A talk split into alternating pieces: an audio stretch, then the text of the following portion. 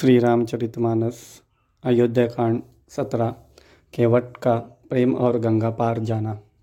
जिनके वियोग में पशु इस प्रकार व्याकुल है, उनके वियोग में प्रजा, माता, पिता कैसे जीते रहेंगे? श्री रामचंद्र जी ने ज़बरदस्ती सुमंत्र को लौटाया, तब आप गंगा जी के तीर पार आए। श्री राम ने केवट से नाव मांगी, पर वह लाता नहीं। वह कहने लगा, मैंने तुम्हारा मर्म जान लिया। तुम्हारे चरण कमलों की धूल के लिए सब लोग कहते हैं कि वह मनुष्य बना देने वाली कोई जड़ी है जिसके चूते ही पत्थर की शिला सुंदर स्त्री हो गई। काट पत्थर से कठोर तो होता नहीं मेरी नाव भी मुनि की स्त्री हो जाएगी और इस प्रकार मेरी नाव उड़ जाएगी मैं लूट जाऊँगा। अथवा रास्ता रुक जाएगा जिससे पा, आप पार न हो सकेंगे और मेरी रोजी मारी जाएगी। मेरी कमाने खाने की राह की मारी जाएगी। मैं तो इसी नाव से सारे परिवार का पालन पोषण करता हूँ। दूसरा कोई धंधा नहीं जानता। हे प्रभु, यदि तुम अवश्य ही पार जाना चाहते हो तो मुझे पहले अपने चरण कमल पखारने, धो लेने के लिए कह दो। हे नाथ, मैं चरण कमल धोकर आप लोगों को नाव पर चढ़ा लूँगा। मैं आपसे कुछ उतरा ही नहीं चाहता। हे राम, मुझे आपकी दुआई और दशरथ जी की सौगंध है। मैं सब सच सच कहता हूँ। लक्ष्मण, भले ही तुझ, मुझे तीर मारे, पर जब तक मैं पैरों को पखार न लूँगा। तब तक हे तुलसीदास के नाथ हे कृपालु, मैं पार नहीं उतारूँगा। केवट के प्रेम में लपेटे हुए अटपटे वचन सुनकर करुणाधाम से रामचंद्र जी जानकी जी और लक्ष्मण की ओर देखकर हंसे। कृपा के समुद्र से रामचंद्र जी केवट से मुस्कुराकर बोले, भाई, तू वही कर जिससे तेरी नाव न जाए। जल्दी पानी ला और पैर धो ले। देर हो रही है, पार उतर दे। एक बार जिनका नाम स्मरण करते ही मनुष्य अपार भवसागर के पार उतर जाते हैं और जिन्होंने जगत के तीन पक्ष से छोटा पग कर दिया था, वही कृपाली श्री रामचंद्र जी के वट का न्योरा कर रहे हैं। प्रभु के इन वचनों को सुनकर गंगा जी की बुद्धि मोह से खींच गई थी। हे साक्षात भगवान, होकर भी पार उतरने के लिए केवट का सा निहोरा कैसे कर रहे? परंतु पद्मकों को देखते ही देव नदी गंगा जी हर्षित हो गई।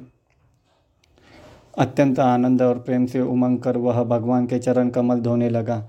सब देवता फूल बरसा कर सिहाने लगे कि इसके समान पुण्य की कोई राशि कोई नहीं है। चरणों को धोकर और सारे परिवार सहित स्वयं उस जल को पीकर पहले अपने पितरों को भवसागर से पार कर फिर आनंदपूर्वक प्रभु श्री रामचंद्र जी को गंगा जी की पार ले गया। निषाद राज और लक्ष्मण जी सहित श्री सीता जी और श्री रामचंद्र जी उतरकर गंगा जी की रेत में खड़े हो गए। तब केवट ने उतरकर दंडवत की। प्रभु को संकच हुआ कि इसको कुछ दिया नहीं। पति के हृदय की जानने वाली सीता जी ने आनंद भरे मन से अपने रत्न जड़ित अंगूठी उतारी। कृपालु श्री रामचंद्र जी ने केवट से कहा, नाव की उतर, उतराई लो। केवट ने व्याकुल होकर चरण पकड़ लिए। हे नाथ, आज मैंने क्या नहीं पाया? मेरे दोष दुख और दरिद्रता की आग आज बुझ गई है। मैंने बहुत समय तक मजबूरी की है। विधाता ने आज बहुत अच्छी भरपूर मजदूरी दे दी। हे नाथ, हे दीनदयाल, आपकी कृपा से अब मुझे कुछ नहीं चाहिए। लौटी बार आप मुझे कुछ देंगे, वह प्रसाद मैं सिर चढ़ा कर लूँगा। प्रभु श्री राम जी, लक्ष्मण जी और सीता जी ने बहुत आग्रह किया पर केवट कुछ नहीं लेता। तब करुणा के धाम भगवान श्री रामचंद्र जी ने निर्मल भक्ति का वरदान देकर उसे विदा किया फिर रघुकुल के श्री स्वामी श्री रामचंद्र जी ने स्नान करके पार्थिव पूजा की और शिव जी को सिर नवाया पित सीता जी ने हाथ जोड़कर गंगा जी से कहा, हे माता, मेरा मनोरथ पूरा कीजिएगा, जिससे मैं पति और देवर के साथ कुशलतापूर्वक लौट आकर तुम्हारी पूजा करूँ। सीता जी की प्रेम रस में सनी हुई विनती सुनकर तब गंगा जी के निर्मल जल जल में से श्रेष्ठ वाणी हुई। हे रघुवीर की प्रियतमा जानकी, सुनो, तुम्हारा प्रभाव जगत में किसे नहीं मालूम है। तुम्हारे देखते ही लोग लोकपाल हो जाते हैं। सब सिद्धि या हाथ जोड़े तुम्हारी सेवा करती है। तुमने जो मुझको बड़ी विनती सुनाई तो मुझ कृपा कर मुझ पर कृपा की और मुझसे बढ़ाई दी है।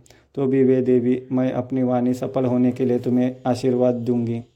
तुम अपने प्राणनाथ और देवर सहित कुशल पूर्वक अयोध्या लौटोगी। तुम्हारी सारी मनोकामनाएँ पूरी होंगी और तुम्हारा सुंदर यश जगत भर में छा जाएगा।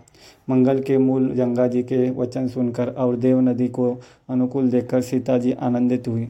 तब प्रभु श्री रामचंद्र जी ने निषाद राजगुरु से कहा कि, भैया, अब तुम घर जाओ। यह सुनते ही उसका मुँह सूख गया और हृदय में दाह उत्पन्न हो गया। वह हाथ जोड़कर दिन वचन बोला, हे रघुकुल शिरोमणि, में, मेरे विनती सुनिए। मैं नाथ के साथ रहकर रास्ता दिखाकर चार दिन चरणों की सेवा करके, हे रघुराज, जिस वन में आप जाकर रहेंगे, वहाँ मैं सुंदर पर्णकुटी बना दूँगा। तब मुझे आप जैसी आज्ञा देंगे। मुझे रघुवीर की दुआई है, मैं वैसा ही करूँगा। उसके स्वाभाविक प्रेम को देखकर श्री रामचंद्र जी ने उसको साथ ले लिया। इससे वो गुह के हृदय में बड़ा आनंद हुआ। फिर गुह ने अपने जा, जाति के लोगों को बुला लिया और उनका संतुष्ट करा के तब उनको विदा किया।